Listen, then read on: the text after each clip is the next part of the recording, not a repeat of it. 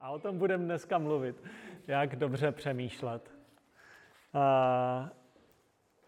Jak kultivovat naše myšlení, že?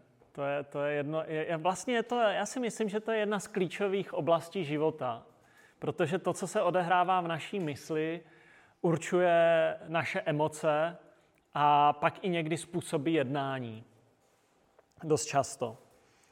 A pokud nezvítězím ten zápas eh, o moji mysl, pokud nebudu přemýšlet dobře o tom, kým jsem, kým je Bůh, kým jsou druzí lidi kolem mě, tak eh, mohu klidně strávit celý život v nějakém hořkém duchu neodpuštění ve výčítkách vůči druhým lidem nebo, nebo vůči sobě samému.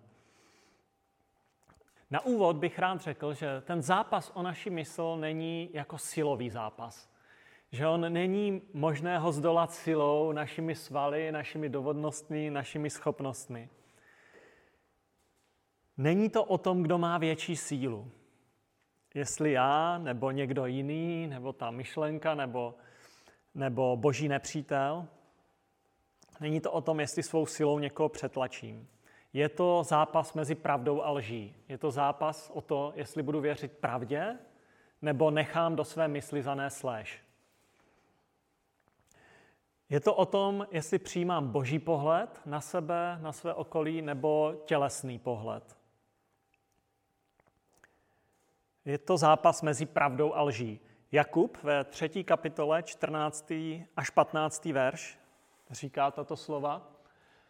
Máte-li však v srdci hořkou závist a svárlivost, nechlupte se moudrostí a nelžete proti pravdě.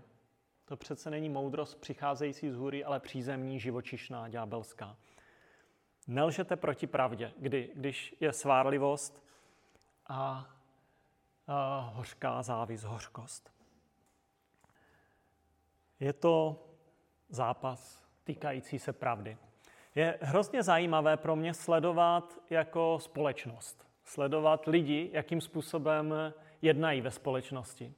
A je strašně zajímavé, že jedni z nejvlivnějších lidí, kteří mají největší dopad, ať už v druhé polovině 20. století nebo v 21. století a dopad na křesťanský svět, ale nejenom na křesťanský svět, ale i na společnost kolem nich, jsou lidi, kteří nějakým způsobem jsou zásadně limitovaní. A podíváme se na fotky dvou z těchto lidí. A možná je poznáváte. Johnny Tada Erickson, Nick Vujicic. Johnny v 17 nebo v 18, možná mě doplňte, a ochrnula, že? Je z ní kvadroplegik, říkám to dobře.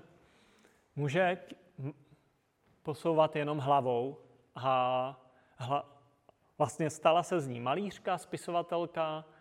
Je to člověk, který si vybojoval zápas o svoji mysl a který uvěřil v Bohu v tom těžkém postižení a svoji mysl sítí boží pravdou. A díky tomu, že sítí svoji mysl božím pohledem na ní, i přes ten těžký úraz, který naprosto znemožnil její fyzický pohyb, tak se stala nejvlivnější osobností, jednou z nejvlivnějších osobností druhé poloviny 20. století, nejenom v křesťanském světě. Já si pamatuju uh, akce ještě, na kterých jsem byl jako člověk, který nebyl věřící, kdy eh, v Brně ve velkém sále, kdy, kdy, to, byl, kdy to byl přenos, ale Johnny byla i osobně na konci 80. let v Brně a vydávala tam svědectví o svojí víře. A Nick Vujčič, můžeme druhý slide, Peťo? Nick Vujčič byl člověk, který se narodil bez rukou, je člověk, který se narodil bez rukou a vidíte ten pahýlek nohy a který myslel, že život nedává žádný smysl. Že? A dneska a v Austrálii, kde žije, ale už nejenom v Austrálii, po celém světě začal 10-15 let zpátky cestovat a vyprávět svým, svůj příběh nejdřív teenagerům, lidem, kteří hledali svoji identitu. A to jeho poselství je jasné, jak je klíčové najít svoji identitu v Bohu. jakým způsobem on přemýšlel, že ten život ukončí, že to nedává smysl v téhle konzistenci. A, ale jak našel identitu v pravdě, tím, kým je v Bohu, v boží lásce. Uvěřil, přijal boží lásku. Dneska je to jeden z nejvlivnějších lidí, dokonce má i už i děti. Zdravé děti. Fyzicky. Plnohodnotné. Neuvěřitelné. Neuvěřitelný příběh. A jak to, že tito lidé mají takový dopad? A kdybych to vzal z druhé strany společnosti, tak máme lidi, kteří měli tu moc, měli tu sílu, ale stali se lidmi lži. A jsou známi jako lidé lži. Ať už vezmeme třeba Josefa Vysarioviče Stalina, nebo kdybych to vzal z druhé strany, uh, Richard Nixon v 70. letech, americký prezident. Jako jsou známí jako lidi, kteří uh, tu moc zneužili a stali se lidmi lži. A jejich vliv je spíš takový, že lidi se uh, distancují. Jak kdo teda v dnešní době, ale, uh, ale uh, celkově je to obrovský rozdíl mezi, mezi tím, jaký vliv mají tito dva bezmocní a jaký vliv měli tidle mocní. Takže Není to na základě síly, není to na základě schopnosti, není to na základě naší chytrosti. Je to o tom, jakým způsobem reflektují pravdu, boží pravdu do svého života. A Bible mluví o tom, že naše mysl je klíčový orgán a pokud nevěřím pravdě, vytváří se nějaká opevněná místa lži. Mluví se o hradbách nebo opevněných místech. Můžeme se podívat do 2. Korinským, 10. kapitoly třetí až pátý verš. Můžete to sledovat v ekumenickém překladu eh, za mnou. Já to přečtu ve studijním překladu. V ekumenickém se mluví o hradbách, o určité, že v mysli se vytváří hradby. A druhý list korinským. Ve studijním překladu čteme a poštol Pavel říká, Neboť ačkoliv žijeme v těle, nebojujeme podle těla. Naše zbraně našeho boje nejsou tělesné, ale mají od Boha sílu bořit opevnění. Boříme rozumování a každou povýšenost, která se pozvedá proti poznání Boha.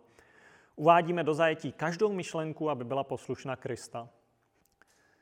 Zbraně našeho boje nejsou tělesné, ale mají od Boha sílu bořit opevnění. Co je opevněné místo? Opevněná místa jsou hlavním cílem našeho boje. Opevněná místa jsou negativní způsoby myšlení, která se do naší mysli vyrývají opakováním v určitém čase nebo jednorázovými traumatickými zážitky. Ještě jednou přečtu takovou malou definici toho opevněného místa, toho špatného způsobu myšlení. Jsou to negativní způsoby myšlení, která se do naší mysli vrývají neustálým opakováním po určitou dobu nebo jednorázovými traumatickými prožitky. A opevněná místa negativního myšlení jsou důsledkem řady nenápadných kroků že, v našem životě, které nás odvádějí od božího plánu. Když nazveme boží plán ten plán A, to, co je klíčové pro nás, to je ohleduplný, milosrdní, a přečtem si nějaké verše za chvíli, a, tak plán B je ten plán, kdy jednáme podle svých způsobů, podle těla, a to vytváří nějakým způsobem návyky a předchází tomu způsob myšlení v našem životě. Řekněme to takhle. Plán A, boží plán je, abychom nepodléhali strachu z lidí. Pozor, ne, že nemám mít strach, aby jsme si to nepletli, protože strach je přirozená emoce. Máme strach ve spoustě situacích a je to dobře, že, že máme emoce a že máme i emoce strachu. Ale evidentní a jasný boží plán, o kterém čteme mnohokrát, nemějte strach, znovu a znovu se to opakujte, nemějte strach z lidí. Bázeň před hospodinem vede k tomu, strach z lidí vede k tomu, je to na spoustě místech starý nový zákon. Nemáme se dát paralizovat a určovat strachem. Naše rozhodování nesmí být určováno strachem, jako rozhodování v klíčových momentech. Nemám podlehnout strachu z lidí. Já jsem se ale v životě naučil, a teď říkám osobní příběh ze své perspektivy, že když cítím napětí, tak se mojí přirozeností bylo stahovat se. Stahovat se z toho konfliktu, neřešit ho. Nemít problémy, nedělat si problémy, radši prostě jít někam bokem, stranou, jít si zahrát ten fotbálek nebo něco, taková pohoda. A, ale ono to nefunguje v životě. Když chcete mít opravdu seriózní vztah nebo jít proti duchu doby a když jsem se stal křesťanem a, a nejít proti svědomí, tak člověk nemůže uhýbat. A, dostávám, dostáváme se do nějakého názorového střetu, který není příjemný, který jako, eh, ve kterých jsem neuměl moc stát. Je tam napětí až úzkost, ale to, co mě pán Bůh učil, že pokud myslím vážně svůj život s ním, tak musím projevit odvahu, musím vykročit proti někdy jako názoru lidí nebo proti tlaku. A, a i když se mi stahuje žaludek, dodnes se mi stahuje žaludek v některých situacích, ale, ale vlastně nesmím podlehnout tomu strachu. Protože když podlehnu, tak jsem zjistil, že neprosadím nějakou myšlenku nebo že bych šel proti svýmu svědomí, proti Bohu. A opevněné místo mi říká, když to uděláš, když půjdeš do toho konfliktu nebo prostě eh, ne, ne, neuhneš z toho, to je tvoje smrt. To nezvládneš, všechno se v tobě stahuje. Ale ve skutečnosti, když eh, půjdeme, budeme žít podle strachu z lidí, podle eh, jenom lidské představy o našem životě, tak jsem zjistil, že nemůžu naplnit ten boží plán A. A, a když půjdu proti tomu strachu z lidí, tak v konečném důsledku mi to přinese co? Mi to přinese svobodu. A to je božím cílem, že? Božím cílem je svoboda pro náš život. Vnitřní svoboda. Teď jsem eh, byl, eh, máme velmi pěkné vztahy se sousedy. A jeden soused mi požádal, jestli by mě mohl zaregistrovat na, na takové cigaretové krabičky, jako které, které produkuje. A říká, víš co, jako o nic nejde, o nic nejde. A jako jenom tě zaregistruju, jo, a to, já, to, já to dělám se všema, se všema členama rodiny a teď už jsem, už nemůžu prostě, musí být na jednoho člověka jedna krabička. Já mám jednoho klienta, který mu fakt on by to potřeboval a tak dále pro, pro někoho a on už nemůže být zaregistrovaný. Můžu tě zaregistrovat a o nic nejde, jenom, jenom ti zavolají a, a, a, a, a řekneš, jo, v pohodě, používám to. A tak já jsem o tom přemýšlel. Říkám, víš co, a já jsem a, a teď, teď, jsem, teď, teď jsem ve mně odehrával ten souboj, jo, i po těch letech. Jako tak, mám mu víc stříc a, a nebo co, co, co když ten vztah se teďka pokazí, jo? že ty myšlenky, které vám nabíhají, máme tak dobrý vztah a teď já ho odmítnu. A já to, teď, teď já to můžu pokazit. A, a co, co, co, o, o co tady jde? A vlastně, a teď, teď se mi to honilo v hlavě a teď jsem říkal, no ale vlastně já, on mě nutí lhát, že? On mě nutí lhát, já to vlastně nepoužívám a, a vlastně o nic nejde, jenom, jenom řekneš, jo, dobrý, používám to. A ještě, ještě nějakou, nějaký dvě slova jsem měl říct. Takže já jsem, já jsem to odmítl, že? A, a skutečně to přineslo jako určitý odsun Možná jsem mu to neřekl dobře, já jsem říkal, víš co, já jsem fakt celý život nekouřil, můj vztah cigaretám je strašně jako vzdálený, já, já, já, se, já se v tom necítím, já, já, já si nechci vymýšlet. Jsem mu říkal, já si nechci vymýšlet. Takže jsem to neudělal. A, a skutečně jsme se, jako vnímám tam určitý odstup, nebo že, a, že to pro něho bylo jako nepříjemné, ale, ale to jsou takové situace, kdy ten boj o myšlení je, je v konkrétní situaci reálný. Že? A pak jako další situace třeba v naší rodině teďka se stala, že jeden z členů rodiny měl odvahu vykročit za člověkem, který je o dvě generace starší. A, a vlastně hm, byl tam konflikt, který je starší víc jak deset let. A víc jak deset let se neviděli.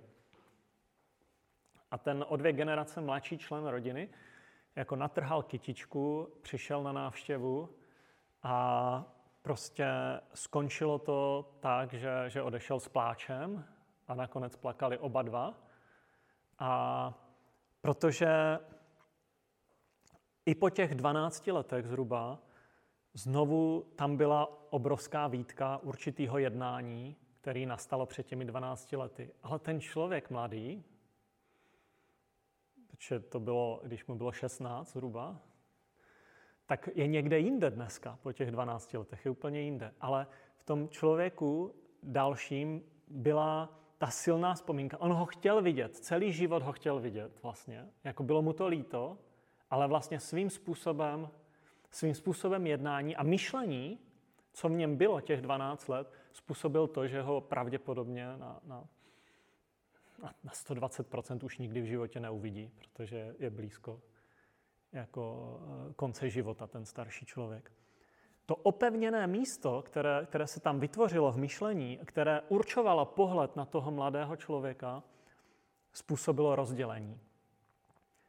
A byly chyby na obou stranách v minulosti určitě, ale teď, když se někdo přišel usmířit, nebylo možné, znovu, znovu tam byla ta snaha vychovat a vytknout tu věc a, a ne, ne, nebyla schopnost se přenést přes tu situaci, i když ten člověk už je někde úplně jinde v životě. Už to není ani, nemůže se ta situace opakovat. A ty opevněná místa myšlení a neodpuštění jsou strašně silná, že? I po letech. A je to strašně smutné a, a vlastně i ten starší člověk pak plakal, jemu to bylo líto. Ale on, on, on vlastně cítil se jako, že, jako, že nemá moc, že nemá schopnost jednat jinak, že on prostě takový je. Kdo je zodpovědný za to dané opevněné místo nebo za ten špatný způsob myšlení? Kdo jediný ho může zbořit? Jedině já sám. Já sám musím převzít zodpovědnost za moje myšlení, emoce, jednání a rozhodnout se s tím pracovat. A jak jsme četli, zbraně od Boha mají sílu bořit opevnění. Uvádíme do podancí každou myšlenku. To, co je od Boha, má sílu bořit ty, to opevnění. Nezbořím to já sám, já sám to nezbořím. Ty špatné způsoby myšlení, třeba v mém případě to bylo unikat, z těch, kde bylo napětí, tak uniknout. A v případě toho staršího člověka je to takové neodpuštění a neustálá snaha vychovat lidi, ačkoliv oni o to nestojí. A, a s tou výchovou jdou, jsou vždycky spojené výtky. Zbraně mají od Boha sílu bořit, opevnění, ale bez mého souhlasu to nejde. Bez toho, že já dám proto prostor, já dám k tomu svolení. Já řeknu, pane Ježíši, pomož mi. Já potřebuju tvoji sílu tohle zbořit. Já jednám pořád stejně v nějaké situaci a mám to tak zažité, že, že já na to nemám ze svých sil. Odborníci říkají, že stačí 6 až 8 týdnů opakování něčeho, aby se to stalo návykem. A návyk, když jsme v tom dlouho, rok, pět, deset, a v některých věcech jsme 20 let, když jsem říkal tu svoji situaci, a mohl bych říct další situace ze svého života, se stává životním stylem, že? A když ten životní styl není jako dobrý, nebo to myšlení tam není dobré, jako my potřebujeme boží moc to rozlomit, aby do toho vstoupila boží moc. Ale bez mého souhlasu to nejde. My rozhodujeme v každé šarváce o to, jestli zvítězí plán A nebo plán B. Jestli výjdu člověku a nic se neděje, jo, napiš to na mě, já si něco vymyslím. A nebo, nebo prostě půjdu, uh, udržím čisté svědomí. Jedna klíčová věc u toho je, že si, já si nemůžu, nikdy si ne, ne, nesmím nechat sugerovat myšlenku, že že zodpovědnost za špatné emoce či rozhodnutí mají lidé kolem mě.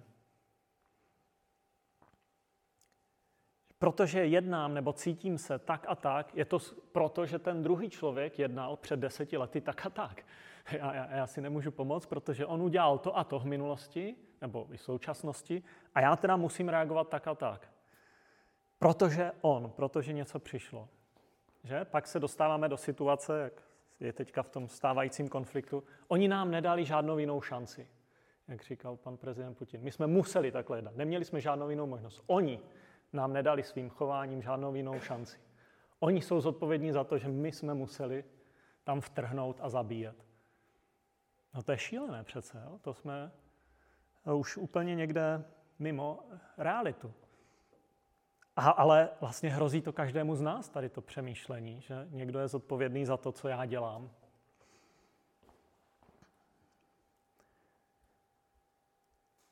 A zároveň my potřebujeme si udržet to čisté svědomí, že i když druzí lidi nás viní tímhle způsobem, že my potřebujeme přímo, ne, ty jsi zodpovědný za svoje emoce, za svoje jednání, za svoje myšlení. Já nejsem zodpovědný za to, co ty, jak ty přemýšlíš a jak ty na základě toho jednáš. Každý jsme zodpovědní před Bohem za sebe. A ten návod, jaký my máme, a pro, pro ty z vás, kdo jste systematici, já to za chvíli zhrnu do bodů, tak se nemusíte bát. Teď to je jenom pár myšlenek takových eh, a pak eh, to bodově jenom eh, zhrnem za chviličku už. A my máme návod, jsme ovšem jenom lidé, ale svůj zápas nevedeme po lidsku. Zbraně našeho boje nejsou světské, nýbrž mají od Boha sílu boří hradby. A můžeme dál, Peťo? I my boříme lidské výmysly a všechno, co se píše, pozvedá proti poznání Boha. Uvádíme do poddanství každou mysl, aby byla poslušna Krista. Studijní překlad. Uvádíme do poddanství Krista každou myšlenku. Každou myšlenku. A ten návod je uvést každou myšlenku. Uvést do podanství už tu první myšlenku, že? Když jsem se chtěl zbavit určité závislosti na alkoholu, která byla spojena s kamarády a s týmem, a když jsem se stal křesťanem, a, a vlastně ten způsob života byl takový, že jsme sedli po fotbale nebo po něčem a povídali dvě hodiny a jedno pivo, druhé pivo, třetí, čtvrté, páté. A já jsem jako vnímal, že takhle se, to není správné, že, že, že pak ten alkohol má vliv na moji mysl a že, že prostě nesmím dovolit alkoholu mít vliv na moji mysl. Takže co, co člověk dělal? Bylo to tak, že bych druhý den šel tam mezi ty kluky a řekl si, teď si dám jenom jedno malé pivo a posedím a mám to pod kontrolou, v pohodě to zvládnu. To nešlo, jako není, nebylo to pod kontrolou za ty, kolik mě bylo, 22 let, za těch pět let prostě ty návyky byly vytvořené. A byly to silné návyky. Prostě nefunguje to tak. A takže co člověk potřeboval udělat, že, že tam nešel prostě. Že si šel popovídat s kamarádem do parku nebo někam, že nešel do toho prostředí, protože to měl spojené s něčím, co se okamžitě rozjelo. A po půl roce už jsem byl schopný tam mít a dát si to malé pivo. Nebo jedno pivo. A už se to nerozjelo. Protože už ten návyk po půl roce byl jiný. A věřím, že to byla boží milost taky v tom a že pán Bůh to vedl. Ale musí to začít od začátku, že tu první myšlenku, když jde špatná myšlenka, já potřebuji říct ne. To opravdu nejde. Prostě nulová tolerance, zero. A podobně je to s jinými návyky, mohli bychom mluvit o dalších. A kdo je zodpovědný za to, když neuvedu tu myšlenku do zajetí, když to rozvíjím? Je to oslava 60 mých rodičů, že, že prostě oni za to můžou, že zrovna slavili, že já jsem to třeba tam něco nezvládl, nebo hospodský, který mi tam nutil něco, nebo když to vezmu na ten svůj příklad jsem to já sám. A tady na tomhle příkladě to vidíme, že? Ale na jiných to je někdy složitější. Takže jsou eh, na závěr, než se pustím do, do té systematičnosti, bych řekl znovu, nikdy nesvádějme vinu za svá rozhodnutí na druhé, za své emoce, myšlenky, jednání. Je to mezi námi a Bohem a potřebujeme si to vyřídit s Bohem. A nikdy nedovolme, aby druzí lidi sváděli jejich špatná rozhodnutí, myšlenky, emoce na nás. Aby nás vinili za to, že se, že se já nevím, cítí hořce, nebo hmm, že jsme uh, ovlivnili to, že, že prožívají, já nevím, nějaké období hořkost, neodpuštění. A potřebujeme to uzavřít, nedovolit, aby druzí lidi určovali jako jejich hřích, aby sváděli na nás, jinak řečeno. To je velmi nebezpečné, protože potom můžeme na hřích reagovat hříchem. Nedovolme, aby na hřích druhých, ať už to je třeba i ta hořkost, jsme reagovali hříchem. Potřebujeme to odmítnout, tady tu myšlenku. Protože je snadné upadnout do nějaké hořkosti a svádět neúspěchy ve svém životě na druhé lidi. To, to je strašně snadné a mnozí lidi tím žijí. A my se nesmíme tím nechat ovlivnit. Takže, jak zvítězit a zbořit ty, ty špatné návyky myšlení a tím i jednání? Jenom takové zhrnutí na závěr v bodech pro systematiky. První bod, potřebuju přijmout plnou zodpovědnost za své myšlení, emoce a rozhodování. Jak jsem o tom mluvil teď.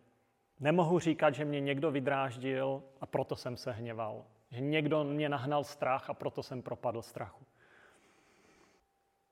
Jednal jsem tak, protože jsem něčemu uvěřil.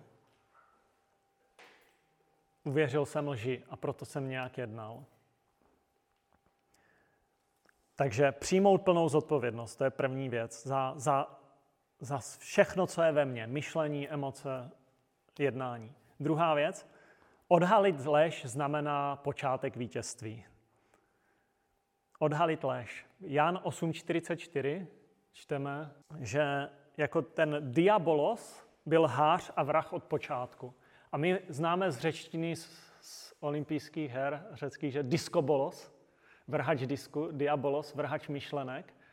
Je tady nepřítel, který nám chce vetknout nějaké lži, třeba obvinující vůči nám, a on se snaží obvinit, to je jedna ze strategií, a i zamezit našemu spojení s Bohem. A Ježíš říká, je tady lhář a vrah od počátku, postavte se mu tím, že budete stát na pravdě. Zlé věci nad námi můžou mít jenom takovou moc, jakou jim dáme. A jakmile odhalíme, že to je lež, například, že se začnu dívat na nějakého člověka jako pohledem, nějaký člověk mě zraní, jak, jsem, jak to bylo v tom jednom příběhu, a já už ho budu vidět dalších den, týden, rok, 10, 12 let z pohledu té situace tehdejší, toho zranění. To, to, to, to je lživý pohled na člověka. Ano, ten člověk třeba neudělal něco dobře, byl to jeho problém, ale, ale pokud jsem křesťan a pokud to je druhý křesťan, tak každý z nás je boží milovaný syn. A za chvíli o tom budeme ještě mluvit. Boží milované dítě. A jestliže Bůh odpustil plně, kdo jsem já, že, že se stavím nad Boha a pořád něco uh, vyčítám, co je staré 12 let. Ale tam ten člověk není křesťan. Takže potřebuji odhalit lež. Potřebuji odhalit lež, která je ve vztazích, ať už to je neodpuštění, určitá hořkost a hmm, odevzdat Bohu. Takže odhalit lež znamená počátek vítězství. To byl druhý bod. Třetí bod, proměňujte se obnovou své vymysly, proměna mysli. A je zajímavé, že eh, list Římanům 12.2, eh, druhý verš, nepřizpůsobujte se tomuto věku, nýbrž proměňujte se obnovou své mysli, mysli, abyste mohli rozpoznat, co je vůle Boží, co je dobré, Bohu milé a dokonalé. A to je neustále se obnovujte, že, ve své mysli. Každý den začíná obnova naší mysli. A někdy jdu fakt večer, eh, jako uléhám takový rozítřený. A jsem rád, že ráno začíná nový den, že můžu začít s Bohem v modlitbě, pane, dávám ti tento den. A obnova naší mysli. Toto je nový den, kdy co, co si potřebuji připomínat ten den? Já jsem milovaný Boží syn. Tady začíná den, kdy Bůh je se mnou, nikdy tě neopustím, nikdy se tě nezřeknu, Bůh je po pravici a někdy fakt třeba ani jsou dny, večery, kdy si říkám, jo, kdy, kdy mi něco není jasné, že třeba jsem rozítřený a nevím proč.